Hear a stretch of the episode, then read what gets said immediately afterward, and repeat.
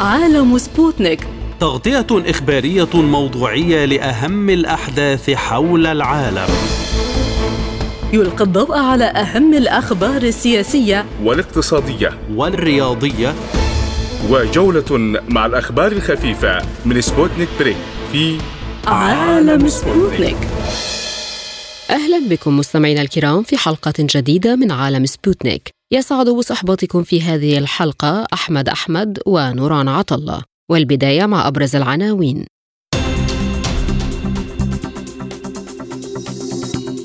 الجيش الإسرائيلي يعترف بفشل عملية تحرير لمحتجز في قطاع غزة. نتنياهو يحذر لبنان من مصير مشابه لقطاع غزة إذا قرر حزب الله الدخول في حرب شاملة. البيت الأبيض يعلن عدم إحراز تقدم في المفاوضات حول المساعدات لأوكرانيا. انطلاق قمة إيجاد حول السودان بحضور أمريكي. اقتصاديا الرئيس الصيني يؤكد أن الانتعاش الاقتصادي لبلاده لا يزال في مرحلة حرجة.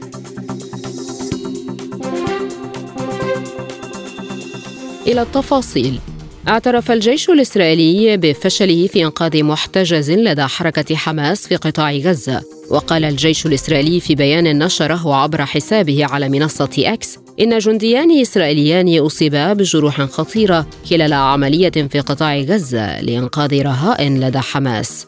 وأضاف البيان أن الجيش الإسرائيلي يواصل العمل بمختلف الطرق العملياتية والاستخباراتية بالتعاون مع الأجهزة الأمنية الأخرى من أجل تحرير المختطفات والمختطفين وجمع المعلومات عنهم.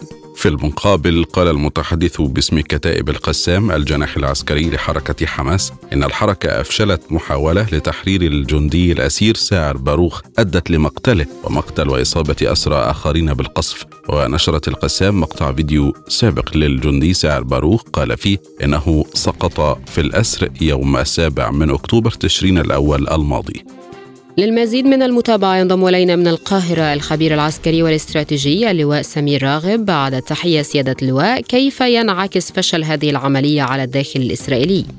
طبعا التحرير الرهائن ده أحد أهداف العملية المعلنة من الجانب الإسرائيلي وكان يرغب في إتمامها بالقوة في المرحلة الأولى ثم فشل وفي الهدنة تم التبادل طبقا للاتفاق في عشرة يعني واحد مقابل ثلاثة وكانت النساء والأطفال لكن ما كانش فيها العسكريين وفشلت صفقة العسكريين سواء كانوا العسكريين بالخدمة أو الاحتياط أو اللي كانوا احتياط. فبالتالي آه، هو في المرحلة الثانية أعلن إنه سوف يقوم بتحرير الرهائن بالقوة آه، كهدف من أهداف العملية. ففشل المحاولة الأولى وكان فشل ذريع الحقيقة قتل الأسير وخسائر كبيرة في القوى المهاجمة. بصرف النظر عن ما يدعي ان هو كان هناك خسائر في القسامين ده ما هياش القضية، القضية ليس في أحداث خسائر في في, في جانب القساميين فالخسائر آه، تتم في مراحل أخرى في المعركة وفي أماكن أخرى. لكن كعملية فشلت فشل ذريع الحقيقة وتحمل آه، الحكومة والجيش آه، قتل أحد الأسرى. كان من الممكن تحريره بالطرق السلمية. وهتصعب عليه القيام بعملية مشابهة آه، في المستقبل.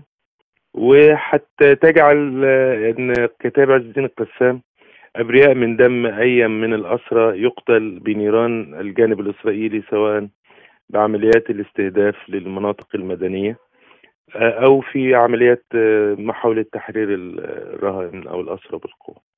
إلى أي مدى تثبت هذه المحاولة الفاشلة أن المفاوضات هي السبيل الوحيد لإطلاق الأسرى؟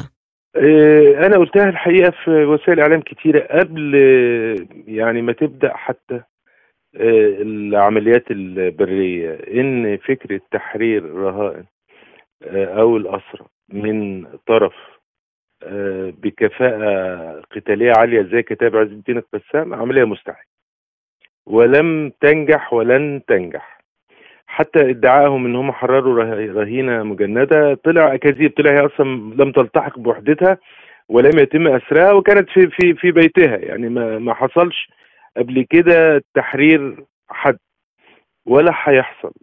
فالجانب الإسرائيلي مشكلته إن هو آه لم يحدد أهداف آه يعني قبل العملية أهداف يمكن تحقيقها.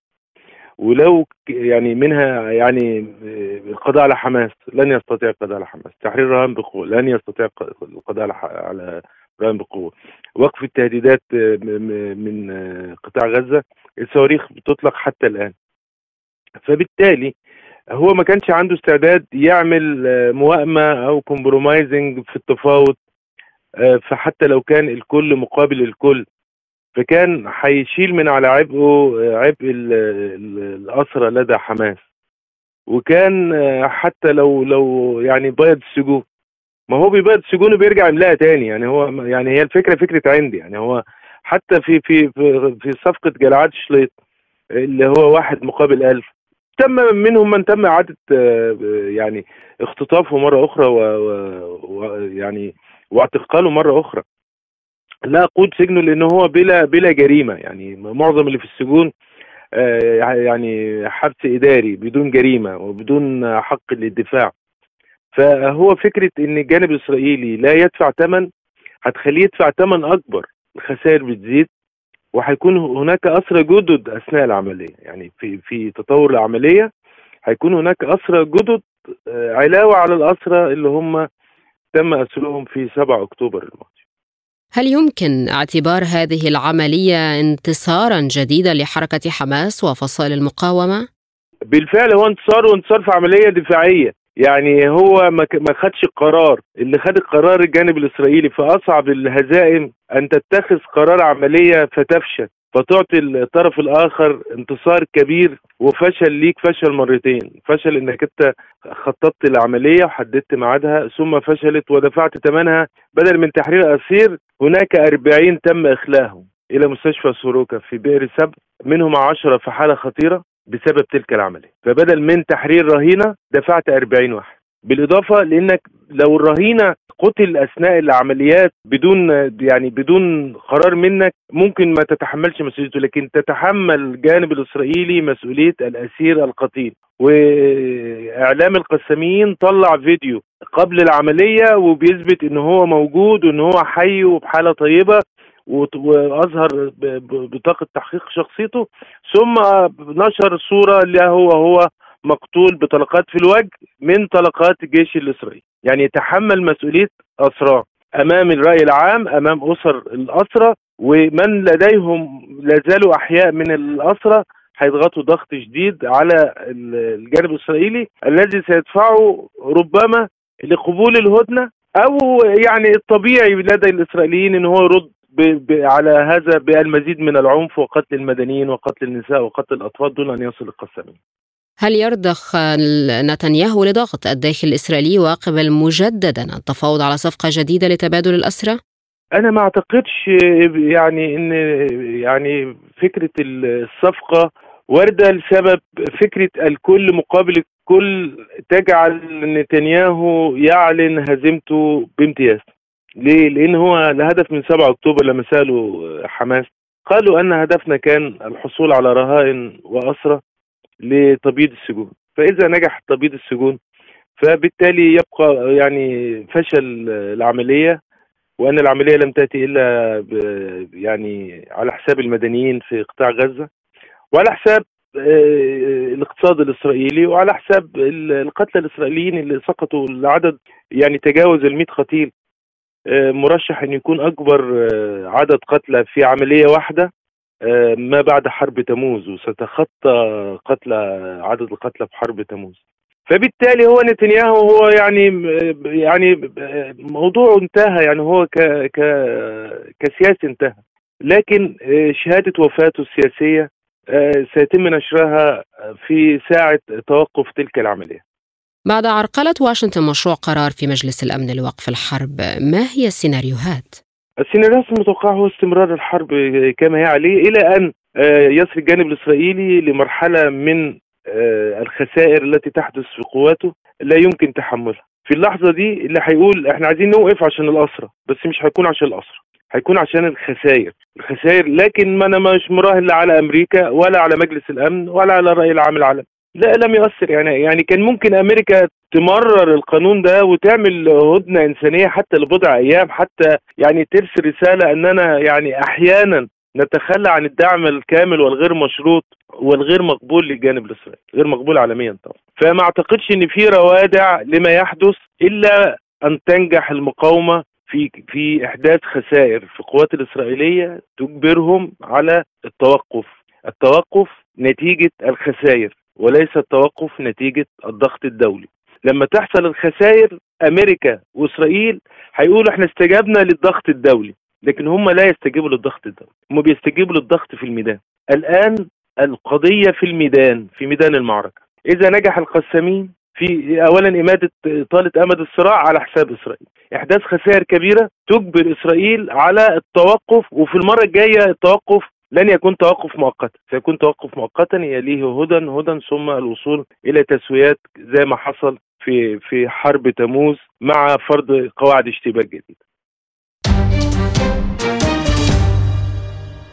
توعد رئيس الوزراء الإسرائيلي بنيامين نتنياهو جنوب لبنان والعاصمة بيروت بمصير مشابه لقطاع غزة في حال قرر حزب الله البدء بحرب شاملة. وجاءت تهديدات نتنياهو بعيد تقييم للأوضاع. أجرته القيادة الشمالية للجيش الإسرائيلي على الحدود مع لبنان بمشاركة وزير الدفاع يوآف جالنت ورئيس أركان الجيش هيرتسي هاليفي. وحذر نتنياهو من أنه إذا اختار حزب الله أن يبدأ حربا شاملة فإنه سيحول بمفرده بيروت وجنوب لبنان إلى غزة وخان يونس. إلى ذلك أعلن حزب الله أن أربعة من عناصره قتلوا جراء التصعيد المتبادل بين الحزب وإسرائيل عبر الحدود. للمزيد من المتابعة ينضم إلينا من بيروت العميد هشام جابر مدير مركز الشرق الأوسط للدراسات. سيدي بعد التحية ما دلالة تصريحات نتنياهو في هذا التوقيت؟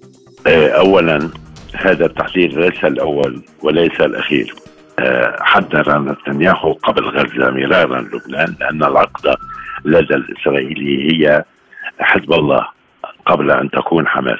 والكل يعلم ذلك وقد هزمت إسرائيل في عام 2006 ولم تستطع خلال 33 يوم أن تقضي على الآلة العسكرية لحزب الله. وتعاظمت قدرات حزب الله حسب الدراسات الإسرائيلية من ذلك التاريخ حتى هذا اليوم. ثانيا آه هذا التهديد آه بإعادة لبنان آه أو جعله غزة سمعناه مرارا من وزير الدفاع الإسرائيلي وقبله كذلك بسنوات. آه لو تستطيع إسرائيل اجتياح لبنان أو القيام بحرب ثانية لكانت قامت بها. قبل هذا التاريخ وقبل غزة. اليوم إسرائيل مهزومة في غزة ولم تحقق أي نتائج. وأعطيت من الأمريكيين مهلة حتى آخر هذا الشهر لكي تنهي عملياتها العسكرية لأن أمريكا ستكون منشغلة آه، بالانتخابات وكريسماس وحاجات. آه، أي ماذا سيفعل السيد نتنياهو؟ هل يعلن وقف الحرب في غزة وهزيمته هذا غير ممكن. ربما ربما وننتظر أن يشعل جبهة جنوب لبنان آه، من قبله. ويدعي أن حزب الله هو الذي بدأ وهذا شيء يمكن أن يكون واضح. حزب الله لن ينزلق إلى هذه آه إلى هذه يعني هذا الطلب الإسرائيلي أو الرغبة الإسرائيلية لأنه كلنا نعلم وقلنا مرارا أن البادئ في الحرب والذي يطلق الصاروخ الأول هو غير المدافع وقد حذر نتنياهو مرارا قبل غزة أن لا يكون البالغ في حرب لبنان. حزب الله يعلم أيضا هذه المعادلة ولن يبدأ لأن لاسباب داخليه آه، في لبنان وينظر وراءه الوضع اللبناني الجدل حول سلاحه آه، يمكن أن يدمر لبنان فلا يمكن أن يعتبر نفسه مسؤولا عن حرب ستكون ربما إقليمية. اليوم الذي أخشى منه أنا اليوم أن نتنياهو بعد أن يفشل لغزة يبدأ الحرب لأنه ويورط الأمريكيين الأمريكيين بالحرب. كيف ذلك؟ هو الموضوع دقيق جدا ويتعلق بساعات من الوقت. إذا أشعل حربا بحرب مفاجئة على كل لبنان حزب الله سيرد خلال ليس ساعات إنما ربما دقائق 90 دقيقة 60 دقيقة لأنه جاهز لهذه لهذا العدوان. هذا أنا أخشى في هذا الوقت أن يقوم نتنياهو وهناك سوابق للاسرائيليين آه، بضرب احدى البوارج الأمريكية وحتى تتبين الحقيقة ويتهم حزب الله تبدأ البوارج بقصف آه، آه، لبنان.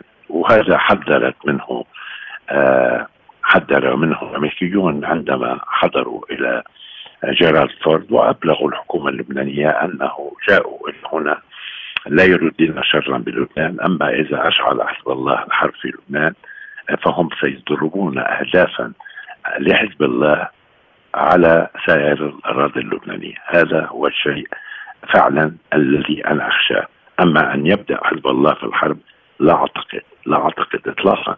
إيران مثلا لا تريد توسيع هذه الجبهة لتصبح إقليمية ولها أسبابها. أمريكا لا تريد أيضا وهي على ابواب انتخابات لا تريد أن يعود جنودها آه، من حرب إقليمية يعودون بالصناديق فهذا شيء مفهوم. إنما من يلزم الإسرائيلي بأن لا يقوم بأي مغامرة أو أي جنون؟ عمليا وعسكريا هل تخشى إسرائيل من فتح جبهة لبنان خصوصا بعد فشلها في تحقيق أي من أهدافها في غزة؟ هي مغامرة هي تخشى حتما لأنه آه، في عام 2006 لم تكن إسرائيل قد أعلنت التعبئه العامه كما هي، لم تكن قد هزمت في غزة، لم تكن المعنويات في الجيش الإسرائيلي منخفضة، ولم يكن الانضباط كما نعلم قد تفكك. آه، هي تخشى ويضاف إلى ذلك أنه عام 2006 لم تكن قدرات حزب الله كما هي وهي التي تقول ذلك. لذلك لذلك هي تخشى. إنما سيكون ربما ربما أنا أقول ولست اؤكد أنه المخرج الوحيد لكي يقول نتنياهو أنه حقق انجازا ما. كما يقول المثل يعني أنه علي وعلى اعدائي رب. إنما أنا أرى أن الوضع حتى هذه الساعة ورغم كل ما يجري في جنوب لبنان آه لا يزال آه حزب الله ممسكا وله المبادرة بقواعد اللعبة.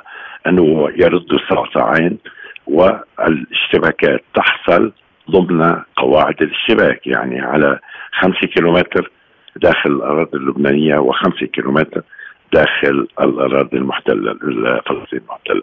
حتى هذه الساعة. أما أما إذا وسع وأعلنها السيد نصر الله وسع الإسرائيلي إلى الداخل سنوسع إلى إلى داخل إسرائيل.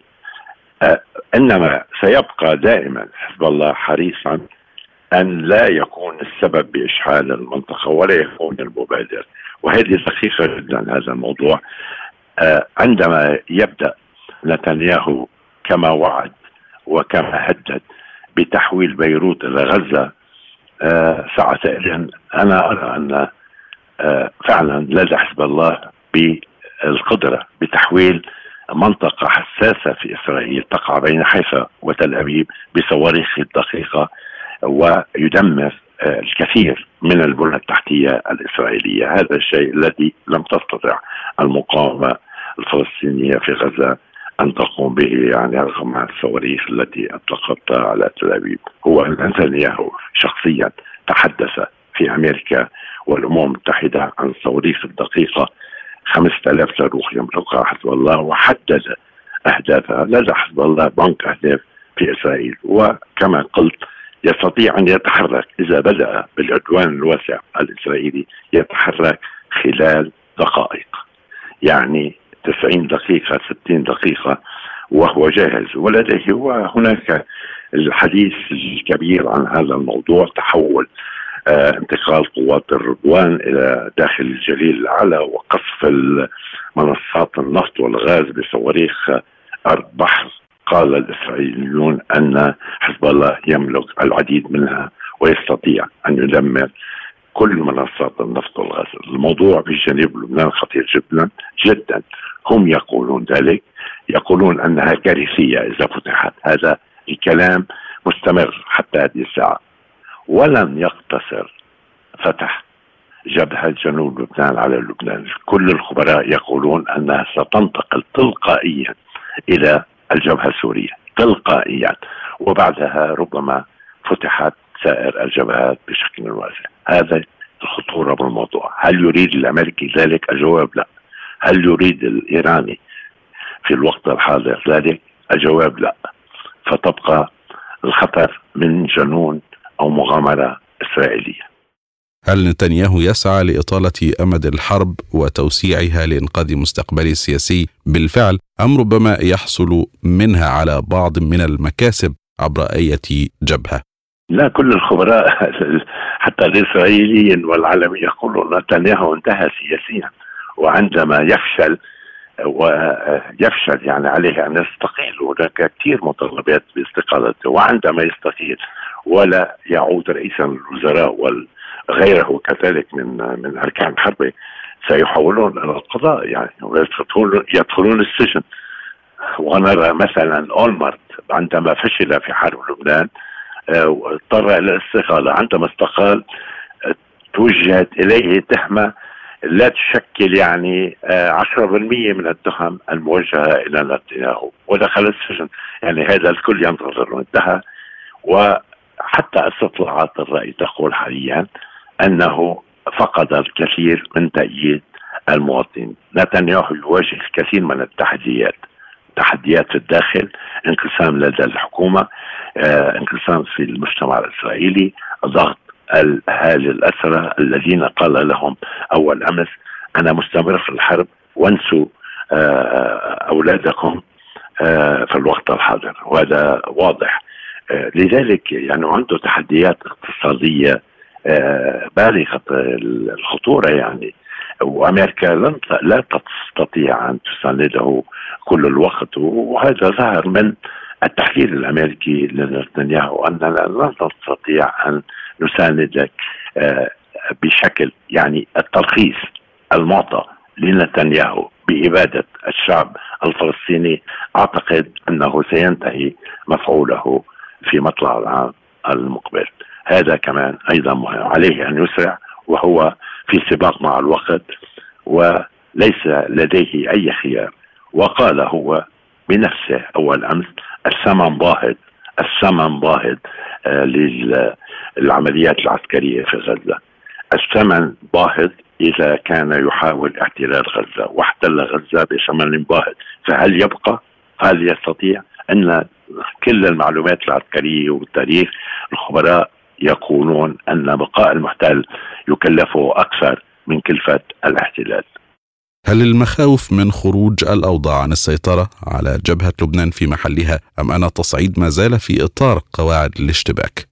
حتى هذه الساعة أنا برأيي سيظل في إطار قواعد الاشتباك إنما ماذا سيحصل في الشهر المقبل عندما يفشل هل يستمر في حربه في غزة رغم كل الخسارة وانحسار انحسار أقول الدعم الأمريكي. أمريكا ليست داعمه لإسرائيل فقط أمريكا مشاركة مشاركة في هذه الحرب منذ البدايه فعندما تعلن أمريكا أنها لن سحبت شراكتها في هذه الحرب وخففت من دعمها هل يستطيع أن يتابع في غزة؟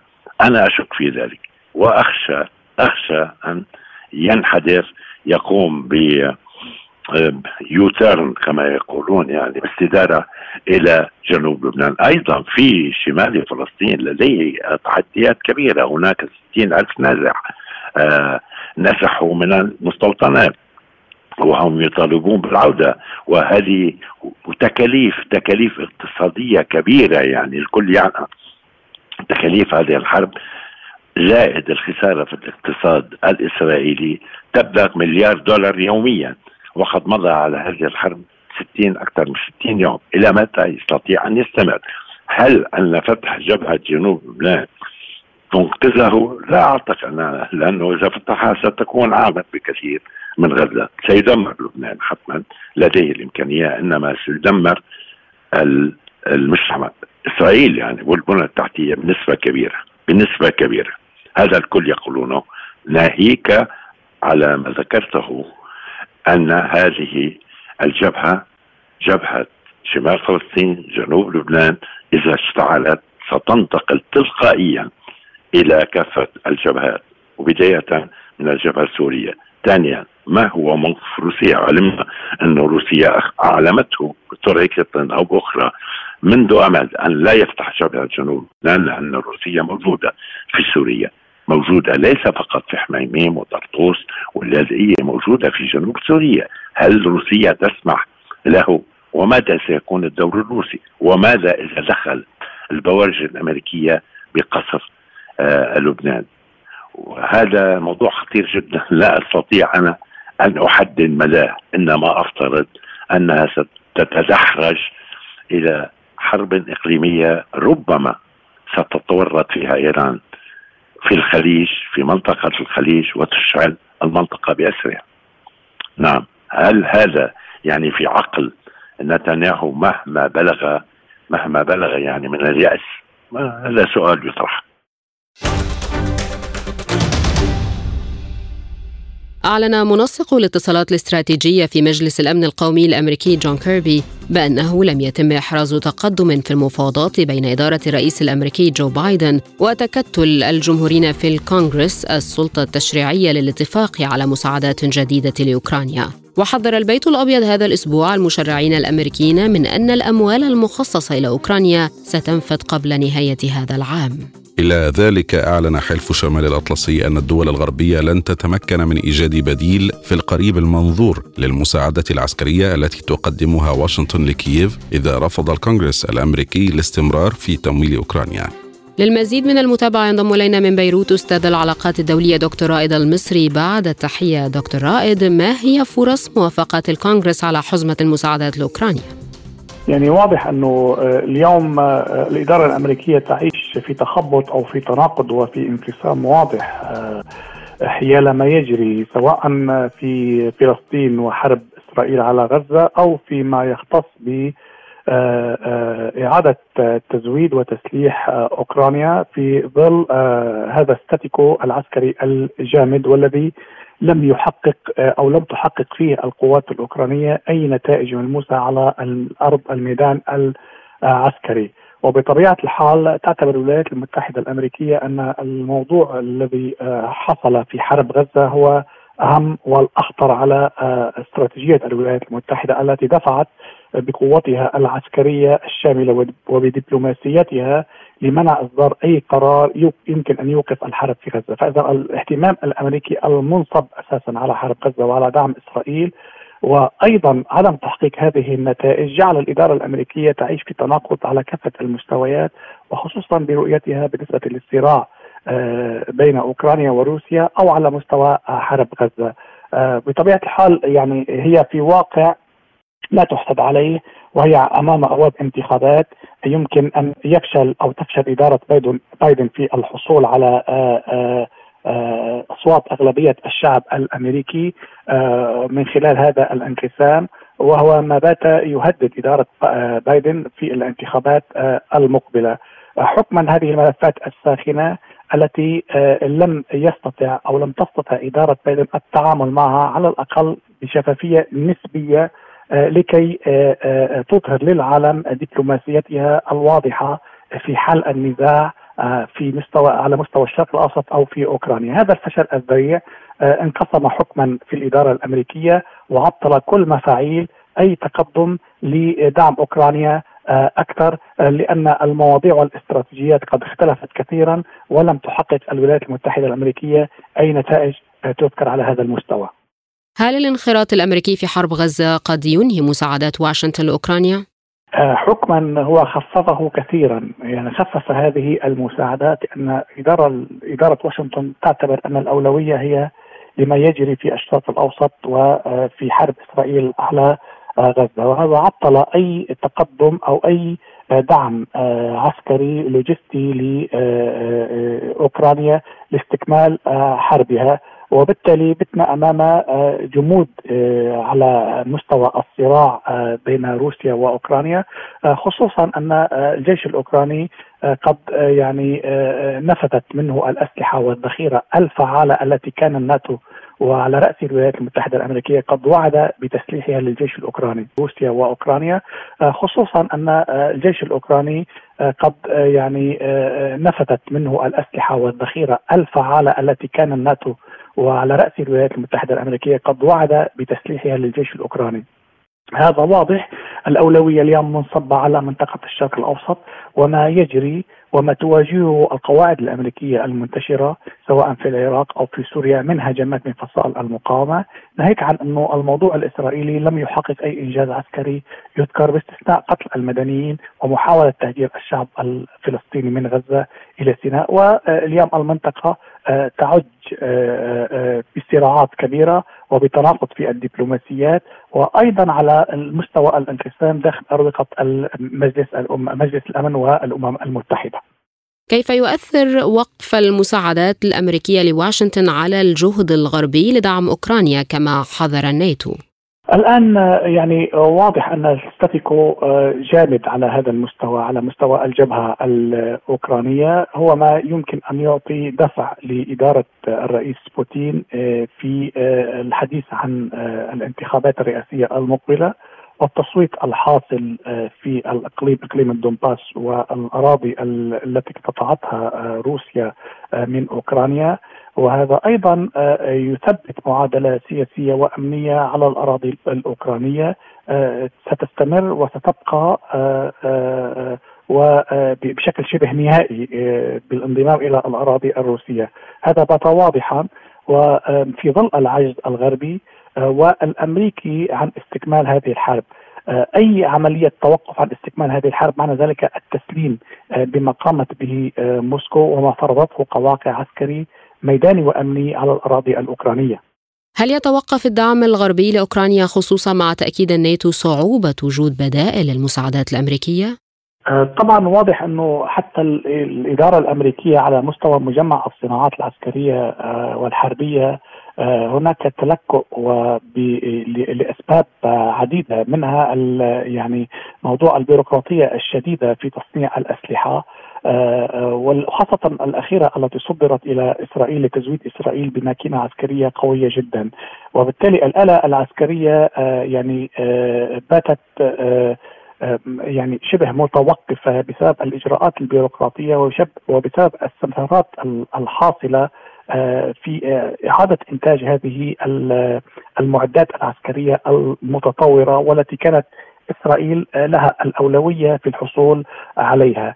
فما ذلك بموضوع أوكرانيا وهذه الجبهة العسكرية الطويلة والممتدة على مساحة عشرات الكيلومترات ومئات الكيلومترات وبالتالي هناك صعوبة أو حتى استحالة في استكمال هذا الدعم لأوكرانيا في ظل الواقع الحالي على الأقل وهذا بطبيعة الحال يفيد موسكو بتثبيت قواعدها العسكرية والأمنية على الأراضي الأوكرانية آه، حكما الإدارة الأمريكية في تخبط على المستوى العسكري على مستوى الدعم على مستوى فقدانها لحلفائها الكلاسيكيين والاستراتيجيين على المستوى العربي والإسلامي هنا في منطقة الشرق الأوسط وهذا يدلل على الهشاشة في الدبلوماسية الأمريكية أو اتخاذ القرارات الملائمة بما يخدم المشروع الأمريكي في المنطقة وأيضا على مستوى الدعم الأمريكي والناتو الناتوي لأوكرانيا. حكما نحو نحن أمام يعني مواقف جديدة ستعطل مفاتيح الحل التي كانت تمتلكها الولايات المتحدة الأمريكية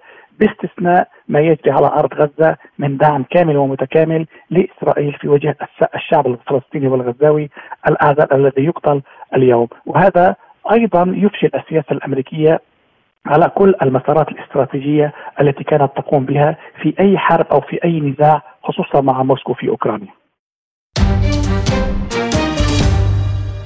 أعلنت السفارة الأمريكية في السودان أمس الجمعة أن المبعوث الأمريكي الخاص لشؤون القرن الأفريقي مايك هامر سيشارك في القمة الطارئة لرؤساء دول وحكومات منظمة التنمية الحكومية إيجاد في جيبوتي بشأن الأزمة في السودان والمقرر انعقادها اليوم السبت. وافادت في بيان على موقع السفارة على الإنترنت بأن المبعوث الأمريكي سيعرب عن الدعم للجهود الإقليمية والدولية لإنهاء الصراع في السودان وتعزيز التحول الديمقراطي. والضغط من أجل وصول المساعدات الإنسانية دون عوائق بالإضافة إلى دعم العدالة والمساءلة لضحايا العنف. ويشارك في القمة أيضا المبعوث الشخصي للأمين العام للأمم المتحدة إلى السودان رمضان العمامرة. للمزيد من المتابعة ينضم إلينا من أديس أبابا الكاتب المتخصص في الشؤون الأفريقية نور الدين عبد ألو. سيدي بعد التحية. بداية ما أهداف القمة الطارئة لمنظمة إيجاد حول السودان.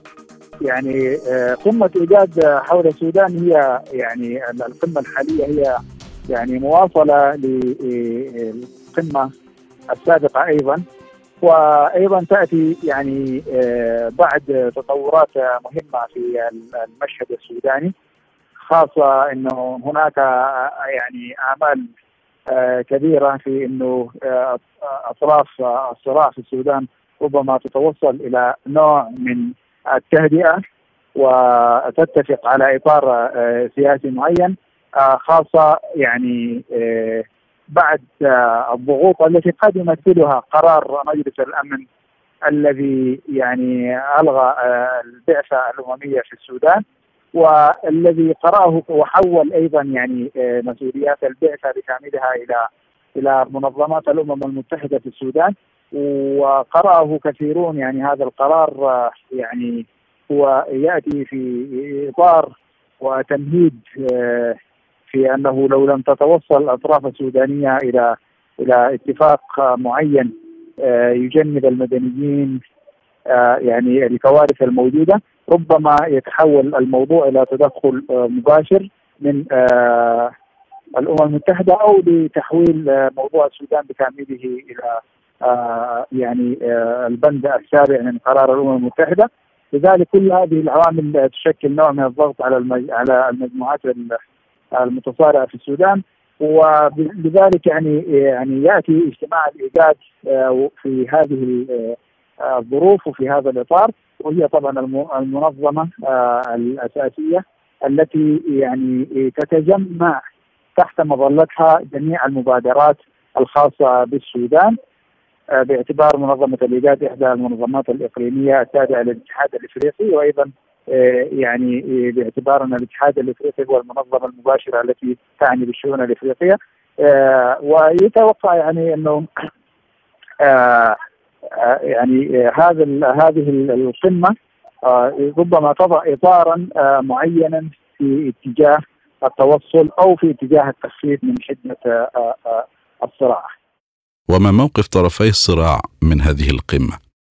تطورات يعني تدل على أن هناك يعني قدر لا بأس به من يعني هناك ضغوط شعبية كبيرة وهناك ضغوط إقليمية للتوصل إلى إلى إلى نوع من التفاهم على الأقل وبعض التطورات الميدانية في يعني خاصة في المدينة في في العاصمة الخرطوم تدل على أن هناك قدر ربما تتجه الأمور نحو انفراجة معينة على الأقل على المستوى الإنساني كما قلت تحسبا للضغوط الدولية آه، آه، القادمة والمتصاعدة. ولكن في نفس الوقت يعني الأحداث في الولايات في ولاية النيل وأيضا الأحداث الحدود الاتشاديه في غرب السودان وما يتعلق بدارفور هذه من ناحية أخرى يعني آه، تدل على أن يعني هناك آه، يعني تشظي تشظي كبير جدا آه، للمجموعات المتصارعة في في السودان. فإذا نظرنا إلى هذا إلى حالة التشظي هذه ربما يعني هناك تخوف كبير أنه قد لا يتم التوصل وأنه قد لا يكون هناك يعني يعني أطراف فاعلة أو أن الأطراف الفاعلة تتعدد بشكل كبير جدا. آه، لكن ما نراه أيضا آه، من من تطور وهدوء نسبي نسبي في العاصمة السودان أيضا يعطي أمل كبير جدا في أن أطراف الصراع الأساسية على الأقل يعني ربما استوعبت آه، الضغوط الدولية وبالتالي تتجه إلى نوع من التهدئة. فعلى العموم يعني الأطراف الإقليمية أيضا لها دور كبير كما هو معروف في هذا في هذه في هذه المشكلة السودانية وإليها أيضا تعود بعض العوامل إيه، سواء نحو التهدئة أو نحو زيادة إيه، التوتر يعني. وهل تنجح بالفعل قمة إيجاد فيما فشلت فيه حتى الآن مباحثات جدة؟ يعني مباحثات جدة أيضا هي إحدى الأطر ولكن في النهاية كما قلت هذه الأطر وهذه المحاولات وهذه المبادرات بكاملها الأمل في أنها تجتمع تحت مظلة الإيجاد لأنها هي المخرج الرئيسي لكل هذه المبادرات المتعددة. وأيضا يعني ربما ننظر أيضا إلى موضوع أو إلى مبادرة جدة أنها في الأساس هي مبادرة إنسانية. وكما قلت يعني حتى لو لم يتفق أو لم لو لم يتم الاتفاق النهائي أو على على على اتفاق سياسي معين ربما يعني نرى نوع من من نجاح لمبادرة جدة من خلال قمة إيجاد في إطار التوصل إلى إلى نوع من التهدئة الإنسانية وفتح ممرات إنسانية وإطار عام للحفاظ ولدعم الجهود الإنسانية فربما نرى نوع من النجاح في في في في هذا الإطار في في في في قمة الإيجاد وإن كان يعني قد لا يكون من من أو ليس من السهولة التوقع بأن يكون هناك اتفاق سياسي شامل. هل اتهام طرفي الصراع بارتكاب جرائم حرب يزيد الضغط عليهما من أجل التوصل لحل سياسي أم أن الأوضاع تتجه لمزيد من التصعيد؟ لا أعتقد أن يكون هناك تصعيد لأنه أيضا هناك يعني قدر كبير من يعني بلغت هذا هذا الصراع بلغ نوعا ما مداه. يعني أنا حتى لو لو لو لم تتمكن قمة الإيجاد من الخروج باتفاق سياسي شامل ولكن لا أتوقع أن يكون هناك يعني تدهور أكبر مما هو حاصل من الناحية العسكرية. وإنما من الناحية الإنسانية قد تكون يعني الظروف أصعب نظرا لأنه كما قلت تعدد المجموعات المتصارعة وأيضا دخول مجموعات جديدة ويعني إلى إلى إلى الأطراف الأساسية. يعني كان هناك قبل اليوم تقارير تتكلم عن وصول شحنات من الأسلحة من عبر التشاد إلى لمجموعات حركة العدل والمساواة التي يقودها وزير المالية وأن هناك مجموعة أخرى سيطرت هذه الأسلحة وحولتها للجيش وكذا. فيعني ربما نشهد مزيد من التعقيدات ولكن يعني على مستوى الحرب قد لا قد لا يكون هناك ذلك القدر من التصعيد والتوتر الكبير يعني في اعتقادي. أعلن الرئيس الصيني شي جين بينغ أن الانتعاش الاقتصادي في الصين لا يزال في مرحلة حرجة بحسب ما أوردت شبكة CCTV الرسمية وقال شي خلال اجتماع للمكتب السياسي للحزب الشيوعي هيئة القرار في الصين قال إن الانتعاش الاقتصادي في البلد ما زال في الوقت الحاضر في مرحلة حرجة ودعا إلى اتخاذ تدابير لتعزيز الاقتصاد قائلا. إن الوضع التنموي الذي تواجهه البلاد معقد مع تزايد العوامل السلبية في البيئة السياسية والاقتصادية الدولية. وللمزيد من المتابعة ينضم إلينا من لندن الخبير الاقتصادي دكتور مصطفى البزركان. سيدي بداية ما الذي يعنيه هذا مع تردد تقارير عن تذبذب النمو بين الاستعادة والتباطؤ؟ طبعا هذا التصريح هو يعني إن دل على شيء فيدل على أن هناك عقبات وهناك مشكلات تواجه الاقتصاد الصيني. خاصة لا ننسى أن الاقتصاد الصيني كان لديه يعني مستويات نمو فلكية إن صح التعبير قبل جائحة كورونا. كان يصل إلى 7.5 8% في حين كانت الاقتصادات الأوروبية والاقتصاد الأمريكي لا تتجاوز نسبة النمو 2% ولذلك عملية الوصول إلى هذا المستوى من النمو أصبحت غير واقعية. ولذلك جاء هذا الاعتراف باسلوب بأسلوب دبلوماسي وبأسلوب مرن لوضع النقاط على الحروف وبالتالي وضع الخطط اللازمة لإدامة نمو هذا الاقتصاد. وما التدابير التي يمكن أن تتخذها الصين لتعزيز الاقتصاد وتجاوز آثار أزمة كورونا؟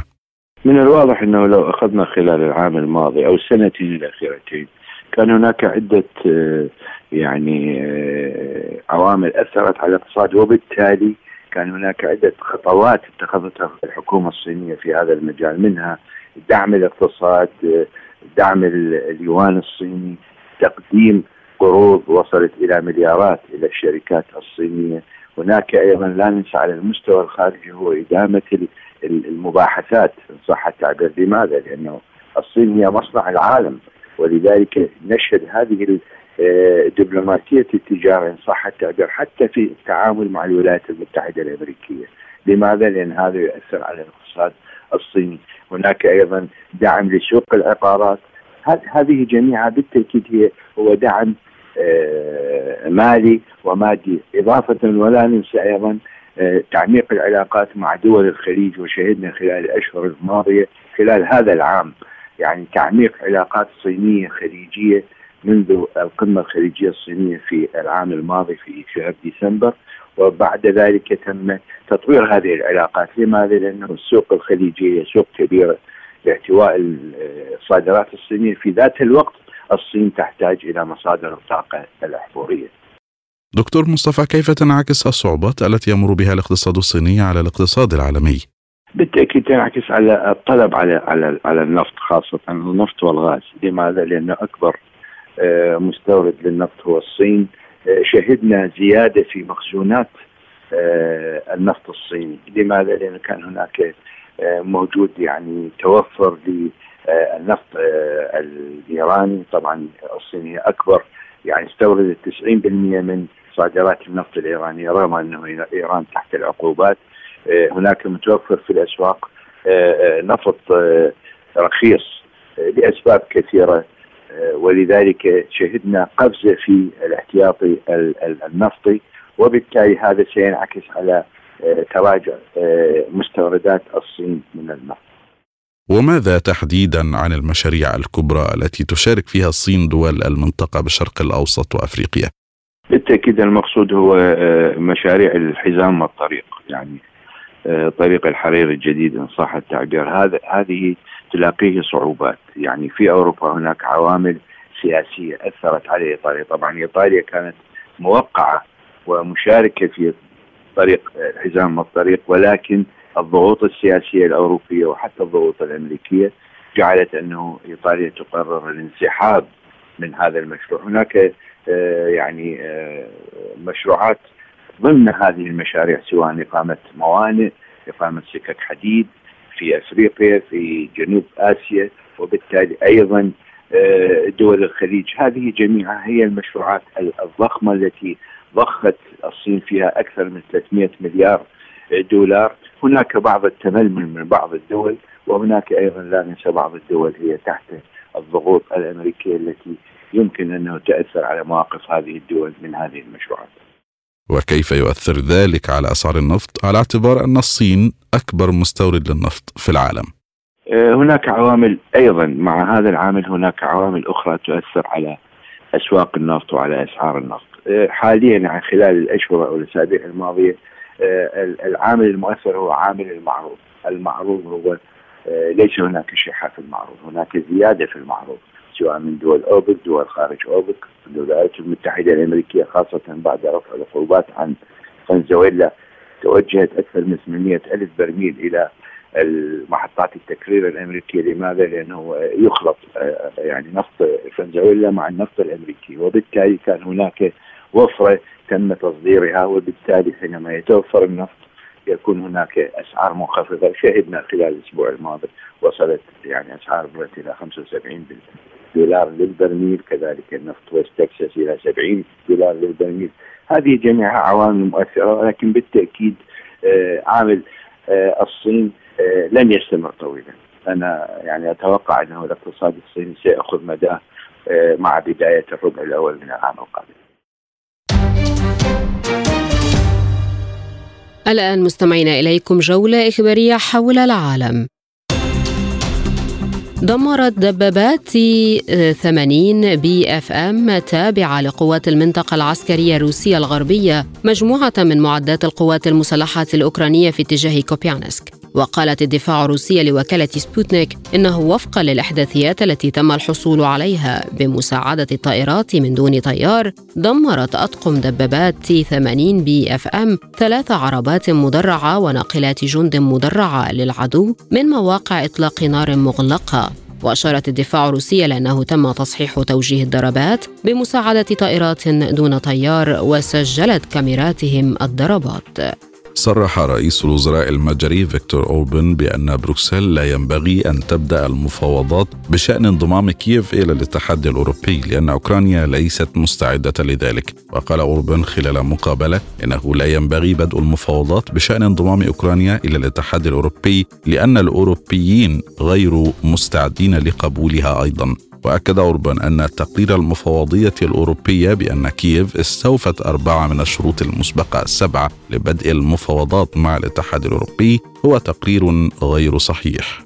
أعلن نائب المندوب الروسي الدائم لدى مجلس الأمن الدولي ديمتري بوليانسكي أن الولايات المتحدة باستخدامها حق الفيتو ضد مشروع القرار الإماراتي في مجلس الأمن الدولي والداعي لوقف إطلاق النار في قطاع غزة حكمت بالإعدام على آلاف المدنيين في إسرائيل وفلسطين. وأضاف بليوناسكي أن التاريخ لن ينسى تصرفات واشنطن في هذا الصدد. وقال إنه يمكنكم أن تتفوهوا بأي عدد تريدونه من الكلمات الفارغة عن الديمقراطية وحقوق الإنسان والمرأة والسلام والأمن وبعض القواعد. لافتا إلى أن ثمنها الحقيقي ظهر الآن. عندما اختار عضوان من مجلس الأمن أن يظلا متواطئين في هذه الإبادة التي ترتكبها إسرائيل في إشارة إلى لندن وواشنطن. طلبت إدارة الرئيس الأمريكي جو بايدن من الكونغرس الموافقة على بيع 45 ألف قذيفة لدبابات ميركافا الإسرائيلية لاستخدامها في حربها في قطاع غزة. وأفادت صحيفة جيروساليم بوست اليوم السبت بأن الصفقة المحتملة تبلغ قيمتها أكثر من 500 مليون دولار. ونقلت الصحيفة عن مسؤولين أمريكيين أن الصفقة تخضع لمراجعة غير رسمية من قبل لجنتي العلاقات الخارجية بمجلس الشيوخ والشؤون الخارجية بمجلس النواب. مما يسمح للأعضاء بحق إيقاف البيع أو إجراء مناقشات غير رسمية مع الإدارة حول المخاوف.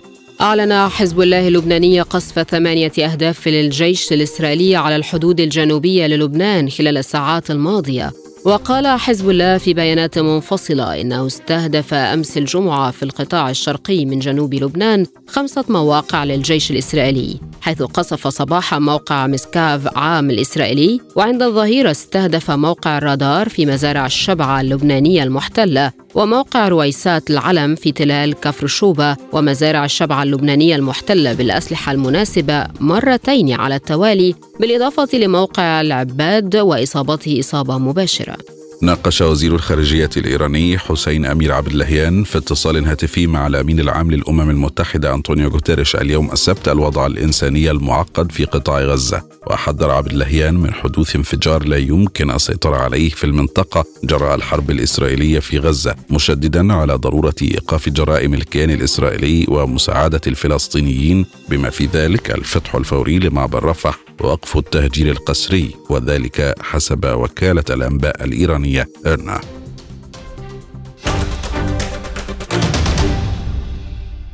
مستمرون معكم وهذه تذكرة بأهم العناوين. الجيش الإسرائيلي يعترف بفشل عملية تحرير لمحتجز في قطاع غزة. نتنياهو يحذر لبنان من مصير مشابه لقطاع غزة إذا قرر حزب الله الدخول في حرب شاملة. البيت الأبيض يعلن عدم إحراز التقدم في المفاوضات حول المساعدات لأوكرانيا. انطلاق قمة إيجاد حول السودان بحضور أمريكي. اقتصاديا الرئيس الصيني يؤكد أن الانتعاش الاقتصادي لبلاده لا يزال في مرحلة حرجة.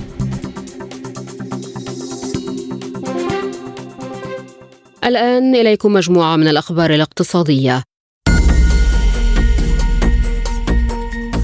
صرح الرئيس التركي رجب طيب أردوغان بأنه اتفق مع نظيره الروسي فلاديمير بوتين حول مسألة إمدادات الغاز الروسي إلى منطقة البلقان وأوروبا عبر مشروع مركز الغاز في تركيا. وقال الرئيس التركي في تصريحات صحفية خلال عودته من اليونان إنهم عازمون على جعل ترايقيا التي تقع في منطقة في تركيا الأوروبية مركزا لإمدادات الغاز الطبيعي من روسيا إلى منطقة البلقان وأوروبا. وأكد أنه اتفق على هذه المسألة مع الرئيس الروسي فلاديمير بوتين وأكد أن موسكو تتعاون بشكل مكثف مع تركيا في مجال الطاقة ووصفه بأنه تعاون استراتيجي.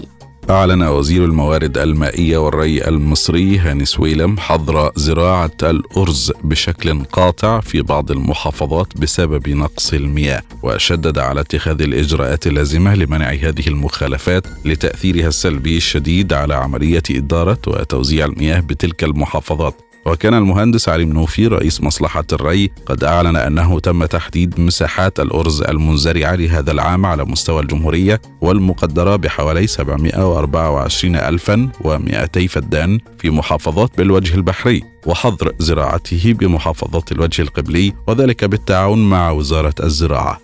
توصل وزير الفلاحة والموارد المائية والصيد البحري في تونس عبد المنعم بالعاطي إلى اتفاق مع نظير السعودية عبد الرحمن الفضلي. لتشكيل فريق عمل مشترك يتعهد بإعداد برنامج تنفيذي للتعاون الثنائي في قطاع المياه. وقد تم التوصل إلى هذا الاتفاق خلال لقاء الوزيرين في الرياض الذي جرى على هامش أعمال الاجتماع الثالث لمجلس أعضاء المجلس الدولي للتمور وأشار بالعاتي إلى التحديات التي يواجهها القطاع الفلاحي نتيجة لتداعيات التغيرات المناخية ونقص الأمطار. وشدد على أن توفير مياه الشرب في ظل النقص المائي يعتبر من أولويات بلاده لافتا إلى تركيزه على إقامة محطات تحلية لمياه البحر.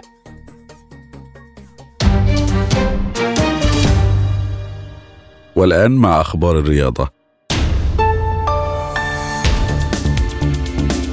أسفرت قرعة بطولة كوبا أمريكا 2024 التي ستقام في الولايات المتحدة الأمريكية خلال الصيف المقبل بمشاركة 16 منتخبا عن مواجهات من العيار الثقيل. وشهدت القرعة ابتعاد منتخبي الأرجنتين والبرازيل من مواجهات الأدوار الإقصائية حيث لن يلتقيا إلا في المباراة النهائية فقط. وأوقعت قرعة دور المجموعات منتخب الأرجنتين حامل اللقب في المجموعة الأولى رفقة بيرو وتشيلي والفائز من ملحق الكونكاكاف بين كندا وترينداد وتوباغو. أما المنتخب البرازيلي فجاء في المجموعة الرابعة بجوار كولومبيا وباراغواي وجامايكا. وحل المنتخب الأمريكي صاحب الأرض في المجموعة الثالثة رفقة أورغواي وبنما وبوليفيا المنتخب المكسيكي في المجموعة الثانية بجانب الإكوادور وفنزويلا والفائز من ملحق الكونكاكاف بين هندوراس وكوستاريكا. تعادل فريق شباب بلوزداد الجزائري سلبيا مع مستضيفه الأهلي المصري في المباراة التي جمعتهما ضمن الجولة الثالثة من مباريات المجموعة الرابعة لبطولة دوري أبطال إفريقيا لكرة القدم. وفي إطار مباريات المجموعة نفسها تعادل ميدياما الغاني مع ضيفه يانغ أفريكانز التنزاني بالتعادل واحد واحد. وبذلك يتصدر الأهلي المجموعة الرابعة برصيد خمس نقاط فيما جاء ميدياما في المركز الثاني برصيد أربع نقاط وشباب بلوزداد في المركز الثالث برصيد أربع نقاط أيضا فيما حل يانغ أفريكانز رابعا برصيد نقطتين.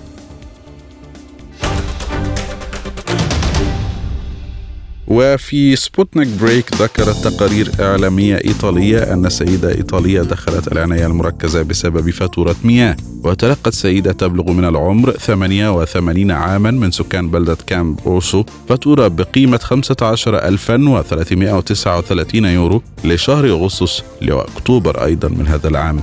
في حين لم تستهلك سوى بضعة أمتار مكعبة من المياه يصل سعرها ل 55 يورو فقط. وأصيبت المرأة بسكتة دماغية بعدما علمت أن بنكها قام بتحويل نصف هذا المبلغ إلى حساب شركة المياه لتنقل إلى العناية المركزة في مستشفى بمدينة سان ريمو قبل مراجعة الفاتورة واكتشاف خطأ في المعلومات. لا يبقى في هذه الحلقة سوى التذكير بأهم ملفات عالم سبوتنيك.